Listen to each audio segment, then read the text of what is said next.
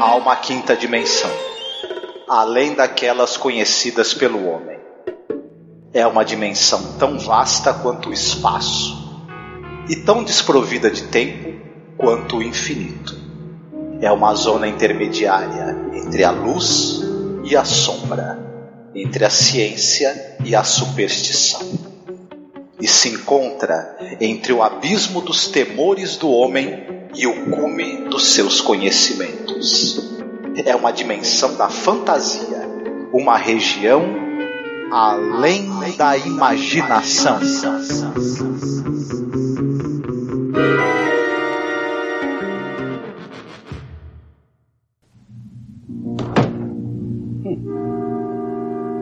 I can see you, yet she can't. Only those who are to accompany me can see me. Understand, Mr. Bookman? Mr. Bookman, only those who are to accompany me can see me. Now, don't you think you'd better start making your arrangements? Arrangements for what? For your departure. My departure where? You still don't get it. I just never will understand you people. You get the idiotic notion that life goes on forever. And of course it doesn't. Everyone has to go sometime. Go? You mean... That's right. And what I further don't understand is how little you appreciate the nature of your departure. Think of all the poor souls who go in violent accidents. These are the non-precognition victims. We're not permitted to forewarn them. You, Mr. Bookman, fall into the category of natural causes. Natural cause? Number one, I find you a very devious sort. Number two, I think that you're dishonest. Number three, why don't you say what you mean? Mr. Bookman, I've done everything but phone your own undertaker. How much clearer do you want it? If you still don't know who I am, then you're the most dense man I've come up against.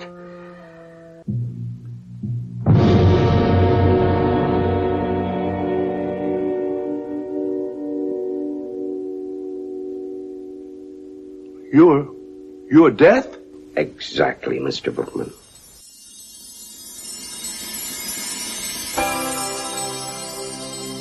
Could be heaven.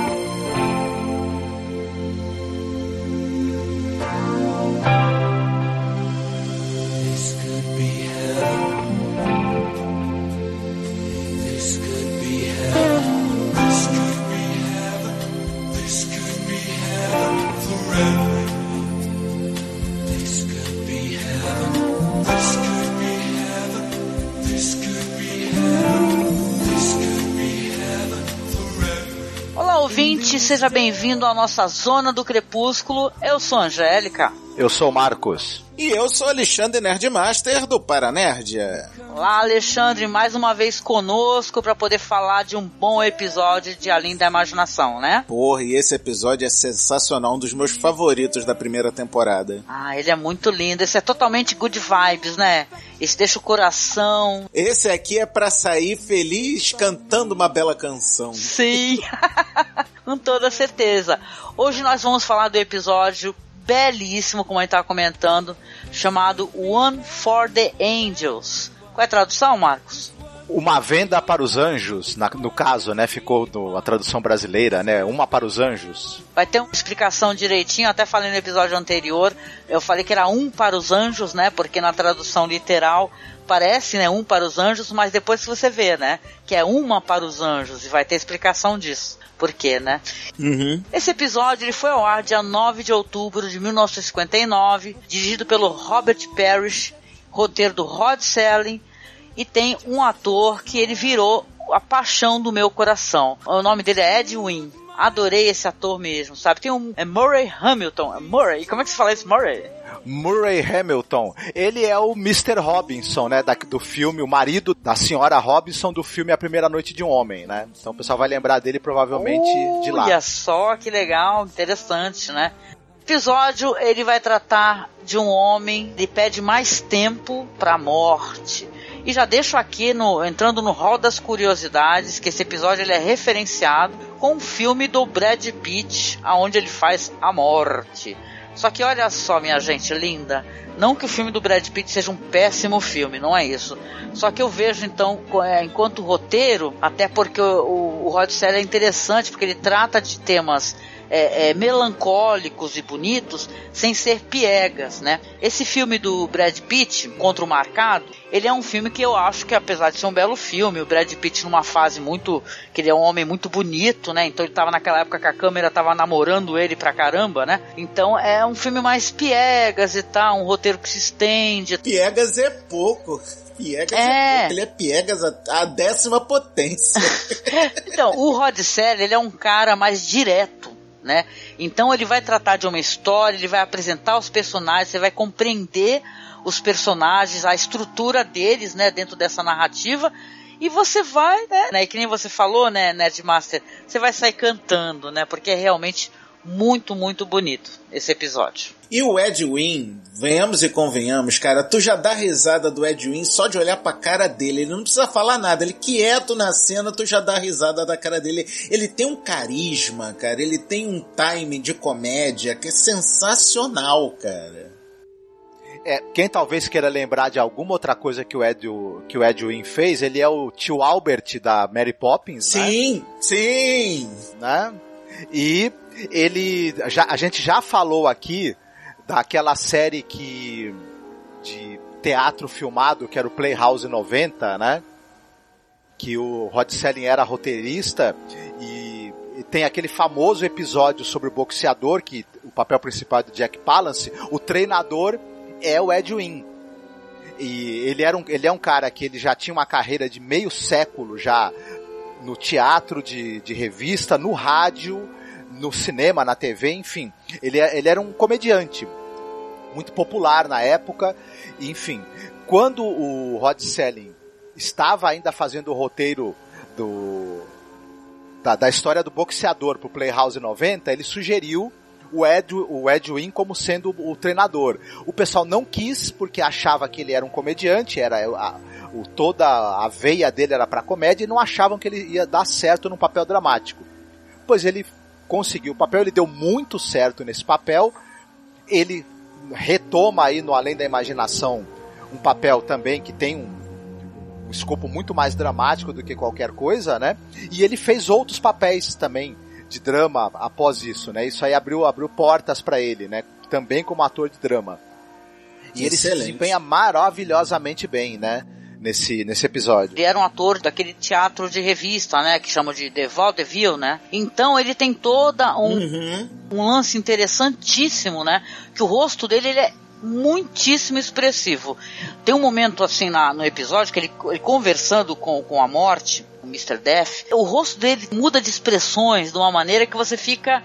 Eu ficava, é, sabe, fica assim, de boca aberta, olhando como ele muda as expressões dele, o tom de voz e tal. Ele é riquíssimo enquanto ator, esse Ed Wynn. E a gente fez aquele episódio, que está publicado no site, que é um, um mundo próprio né, que é o do cara que é o escritor, ele faz a criação de mulheres, cria na mente dele a- as personagens, elas se materializam e o personagem principal, que é o escritor, é o filho desse ator, o Ed Wynn. Né? Então é bem interessante assim que tem um filho do cara no outro episódio de Twilight Zone, né? Com certeza é um ator maravilhoso. Marcos falou dessa série aí que, que a gente até estava tentando descolar para poder assistir, que é essa série antiga aí do, do Rod Serling.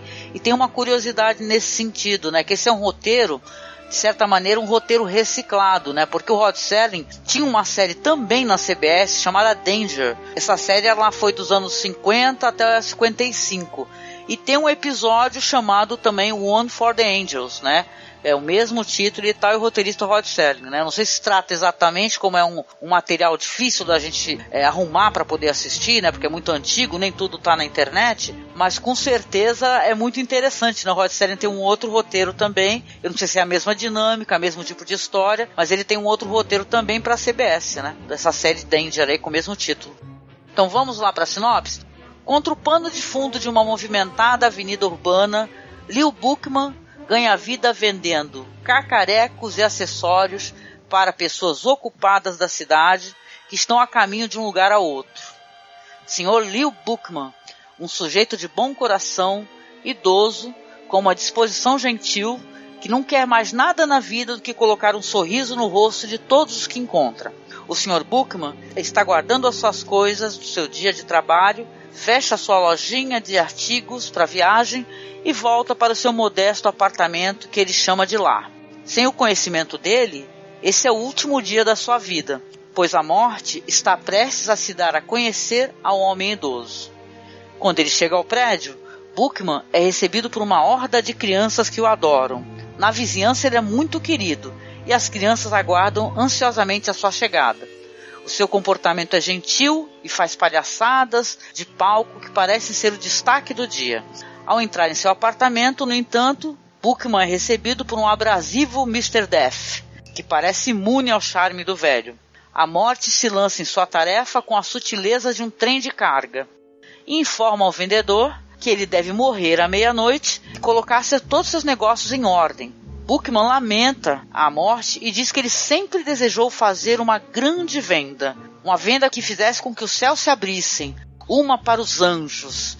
Ele diz que gostaria de fazer isso antes de morrer, para não ficar com uma sensação de fracasso. A morte se sente tocada pelo pedido do homem e concorda em deixá-lo viver até que ele faça seu empreendimento. Bookman então fica alegre por não ter que morrer, até pelo menos então que ele faça essa grande venda. E como ele aponta depois para a morte, pode levar um certo período indefinido de tempo, possivelmente até anos, para que possa ser realizada. A morte, percebendo que foi enganada, informa-se ao Bookman que terá que tomar então um substituto em seu lugar. Minutos depois, uma garota da vizinhança é atropelada por um caminhão no meio da rua. Essa garota é amiga do Sr. Bookman e a morte informa a ele que essa garota vai morrer à meia-noite. O ator, ele coloca muito amor ali, muito carinho. A, a, aliás, a dinâmica dele com as crianças ali é uma coisa muito fofa. Ele é um vendedor de quinquilharias, né? A gente coloca assim. Só que ele vende o quê? Gravatas, brinquedos. Ele conserta brinquedos, né? Então ele é. Ele é um ambulante. Isso, ele é um ambulante. E ele é o tiozão que ele chega, é a festa da criançada, né?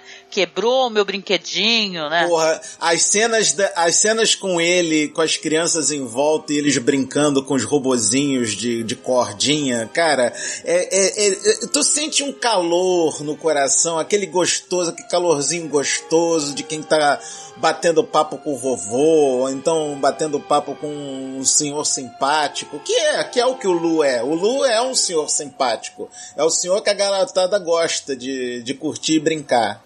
Ele pega as poucas patacas que ele consegue ganhar ao longo do dia e gastam a parte delas fazendo a sessão sorvete com a criançada e pagam um sorvete para eles, né? Isso!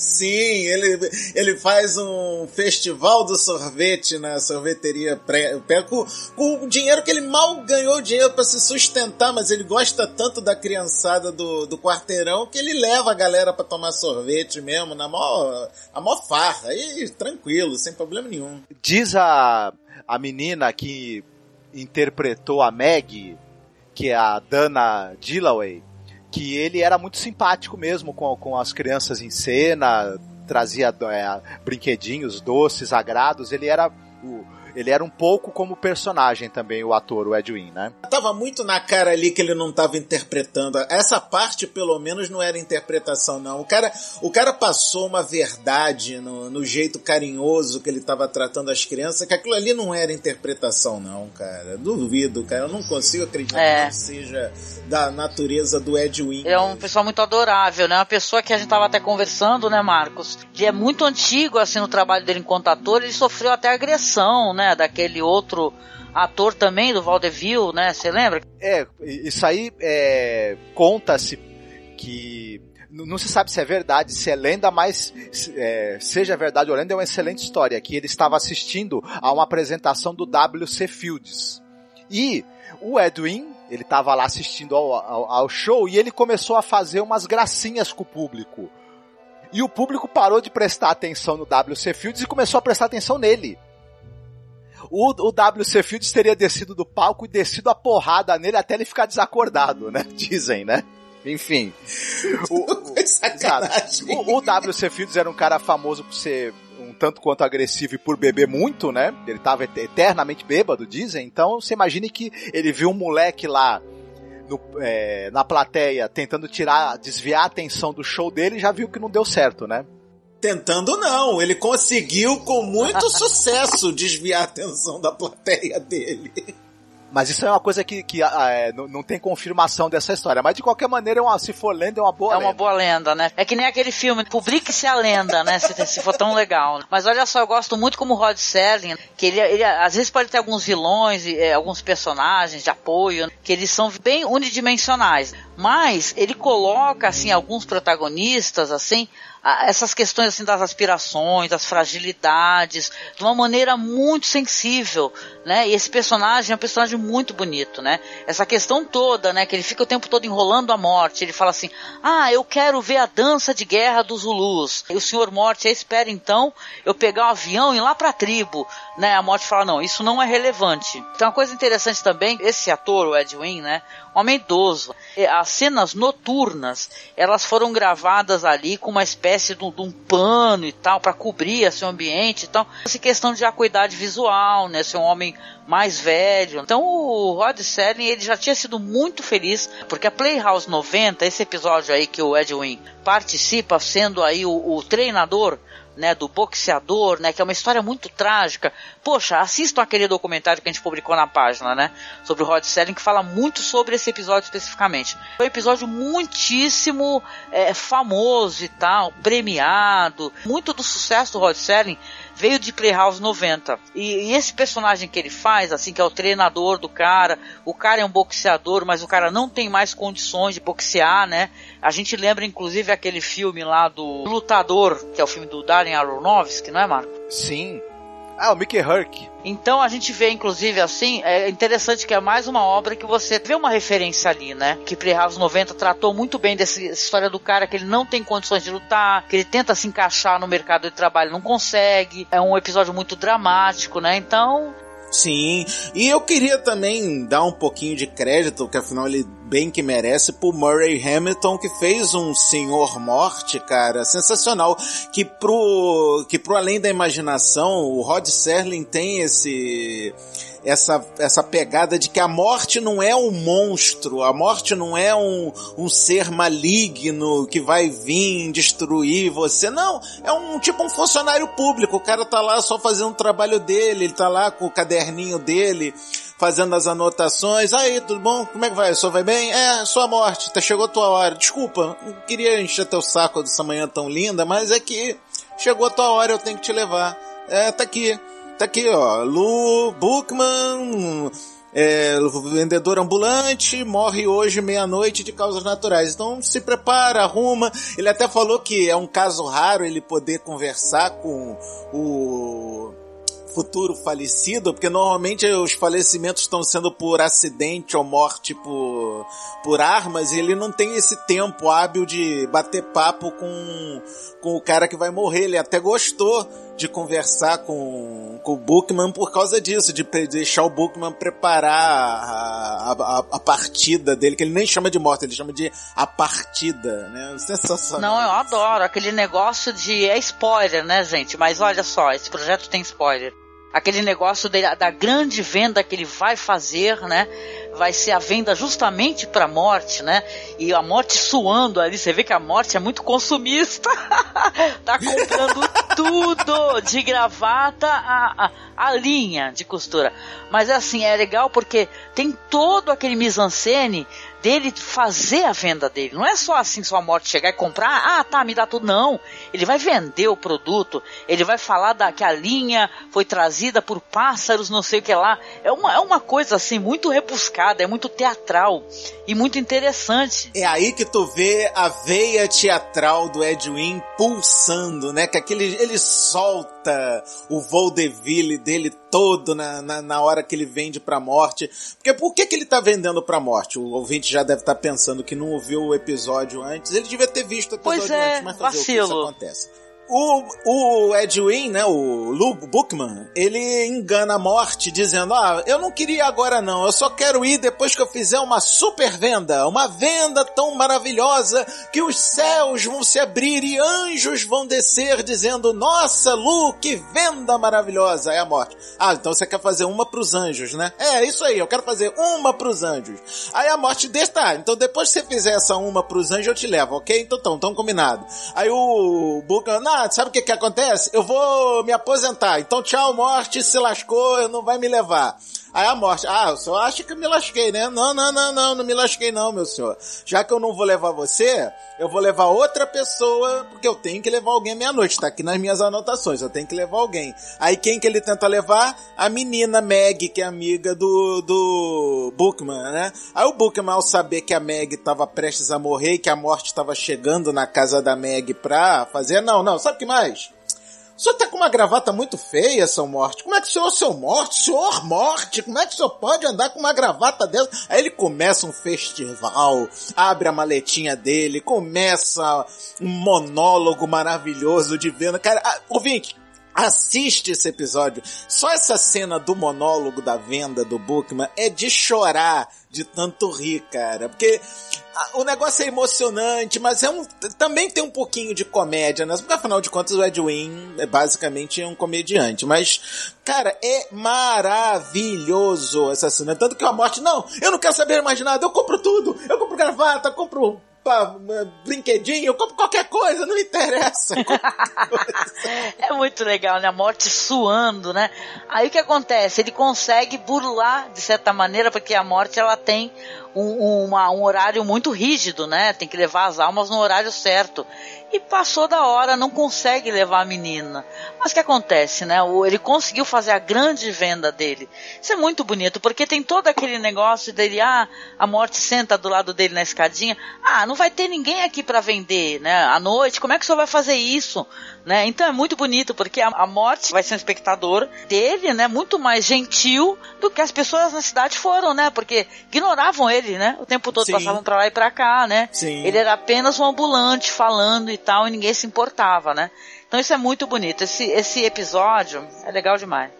E uma coisinha no final, cara, que foi o que realmente me pegou, foi aquele é, esquentadinha final do coração. Foi quando no finalzinho mesmo o Bookman chega pra morte e pergunta: É lá pra cima que eu vou? A morte, claro, é lá pra cima que o senhor vai. O senhor mereceu, seu Bookman, é lá pra cima que o senhor vai. Você fez por merecer ir lá pra cima, né? Porra, aí. Oh, oh, oh, oh. É, esse episódio tem uma coisa interessante. Tem dois arcos dramáticos aí. O Lo Bookman, ele é uma pessoa maravilhosa, só que ele é uma pessoa que, por, pelo fato dele ser um modesto vendedor, ter uma vida modesta e ele mesmo fala, nunca fiz uma grande venda, né? Então ele, se, ele mesmo se considera de certa maneira um vendedor medíocre. E ele não reconhece o próprio valor. Toda essa beleza que ele tem, essa bondade, esse carinho, esse amor que ele tem no coração, ele não tem uma percepção total disso, do valor que ele tem enquanto pessoa. Ele, ao longo da história, ele vai descobrir esse, o verdadeiro valor dele enquanto ser humano, próximo do fim, né? E, e o valor que esse amor que ele tem pelas crianças e pela vida, né? Tem. Ao mesmo tempo, a morte, aí ela é, como, ela é como se fosse também um burocrata entediado que faz as coisas sempre do mesmo jeito, tem um certo distanciamento em relação aos clientes, que potencialmente todos nós seremos clientes do, do Mr. Morte em algum momento, né? E, e talvez sejamos tratados com o mesmo distanciamento, a mesma frieza e a mesma forma burocrática, mas de certa maneira ele se aproxima também desse personagem, desse cliente dele, se emociona, e primeiro ele se deixa, né, é, ser enganado, depois ele, ele acaba mesmo que ficando tocado também pela grandeza de coração e pela forma como, como o, o, Low ele acaba é, voluntariamente querendo trocar a vida dele para salvar a vida daquela criança. Então eu acho que o, que o Low também mexeu e mudou um pouco a morte. A maneira como ela enxerga a, a gente, né? Inclusive é, é bem interessante, porque no final a morte tá sorrindo, né? Na, na hora que ela pode dizer pro Low que ele vai pra cima, né? O local dele é subir. Marco, olha só, me tira aqui uma dúvida se você teve a mesma impressão que eu tive. O Lu enganou a morte? Sim, o Lu enganou a morte. Mas não pareceu também um pouco que a morte se deixou enganar? Que ela fez porque ela sabia que o Lu merecia ele ter esse agrado no final da vida? Sim, me deu essa, exatamente essa impressão. Ela- Eu acho que a morte queria que, é, no, no diálogo que eles têm ali, a morte escutou ele falando, ah, eu nunca fiz uma venda, ele, eu nunca fiz nada que digno de nota. E acho que a morte pensou, cara, você, você existir foi digno de nota. Eu vou mostrar isso pra você antes do fim, Pra você poder é, se despedir de uma, de uma maneira mais é, calorosa da vida e você entender o valor que você teve enquanto você teve nesse mundo. Então a- me deu essa impressão também. É que a morte, eu acho que ele queria dar pro Lu aquele sentimento de trabalho bem feito, de, de tarefa cumprida. Duplamente, né? Ele fez uma grande venda, né? E uma grande venda com um propósito muito superior, né? Que foi salvar a vida de uma criança. Isso é muito, muito bonito, né? Com certeza, muito bonito. E aí, gente, na área de recomendações, vamos recomendar filmes eh, bonitos, é, que tragam a reflexão referente à morte, né, à partida. E aí, Alexandre, o que, que você recomenda? Bom, pra manter esse nível, essa, esse sentimento de legal, felicidade, alegria, por que não? O filme não é a coisa mais sensacional do mundo, mas foi o primeiro que me veio à mente. Endiabrado, com Brendan Fraser e Elizabeth Hurley, sendo que Elizabeth Hurley é a diaba mais bonita que eu já vi na minha vida. Não é a morte, é a diabo, né? No caso, mas, porra, esse filme eu, eu rio toda vez que eu assisto. E é mais uma vez um cara tentando enganar a morte, ou no caso o diabo, para arrumar a vida dele. Mas acaba não conseguindo, pelo menos nesse filme. E eu recomendo, é muito bom. Endiabrado. Olha, é um filme bem divertido mesmo, eu lembro, viu? Olha, um dia desses, a gente assistiu, né, Marcos, alguma coisa com Brandon Fraser. Ah, sim, foi o essa nova série aí, é, é Patrulha do Destino, Doom Patrol, né? Que é do Grant Morrison. O Patrulha do Destino, cara, o Brendan Fraser tá sensacional Tá. como Robotman, cara. Tá muito bom. Então, cara. muito divertido, né? E é recordar porque o, o Brandon Fraser era o cara que era o gatão da galera, né? E tal, bonitão, o cara da múmia, né? E tal. Só que aí ele tá bem mais velho. Eu gosto tanto do personagem dele. Eu só lamento, assim, eu gosto muito de Patrulha do Destino.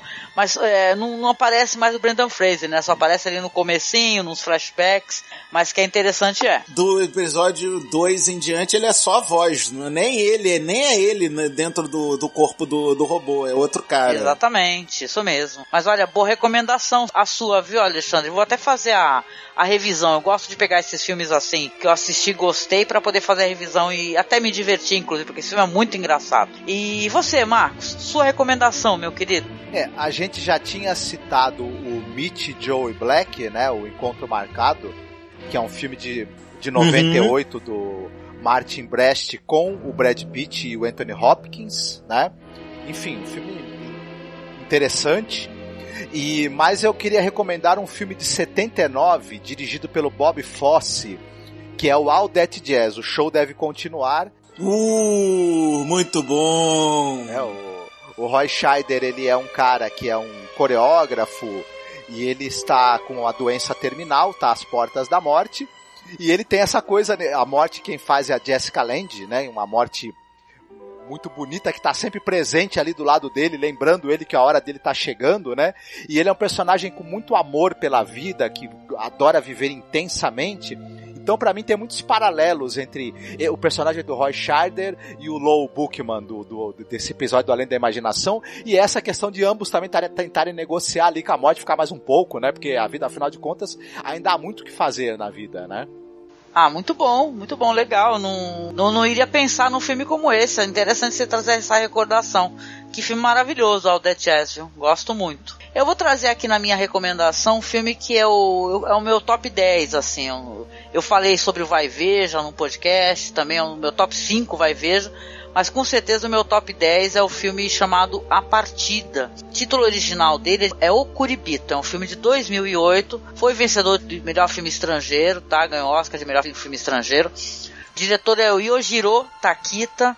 E ele vai contar a história de um personagem que é o, o Daigo Kobayashi, que ele tá desempregado, ele era músico de orquestra, né? Tocador de violoncelo, só que a orquestra ela foi desmembrada, né? Ela foi acabou, vai deixar de existir. Ele resolve voltar para casa da mãe, né? A mãe já é falecida, ele vai morar com a esposa numa cidadezinha pequenininha no Japão. E lá ele procura emprego, né? E se apresenta a ele ali no jornal, ali ele vê um emprego com uma boa remuneração. O que, que acontece? Quando ele vai descobrir do que se trata o emprego, isso não é spoiler, tá no trailer. É um emprego que você vai fazer o tratamento né, de um cerimonial, família te contrata, você vai ter todo ali um, um cerimonial onde você dá o banho, você lava, você troca, você maqueia, entendeu? É uma coisa muito. É, é, é um, é um tratamento muito bonito, né? Quando você vê isso pela primeira vez no filme, é uma coisa, inclusive, emocionante, né? E o filme ele vai tratar disso, numa questão interessante, uma questão japonesa da morte, o tabu da morte, né? Porque a morte é tabu pra gente, a gente não é japonês, a gente é brasileiro, mas a morte é uma coisa higienizante, né? Você, você quando você perde um ente querido, faz tanto tempo assim eu perdi um, né? Você praticamente você não vê mais, a pessoa só vai ver ali num, num velório e tal. Você não tem aquele tratamento próximo, né? Para o ser humano a morte foi se tornando cada vez mais um tabu, né? Então, tem certas tradições que eu acho que não sei nem se ainda existe essa tradição, né? Onde as pessoas que trabalham com isso, elas são pessoas que também elas se tornam pessoas impuras.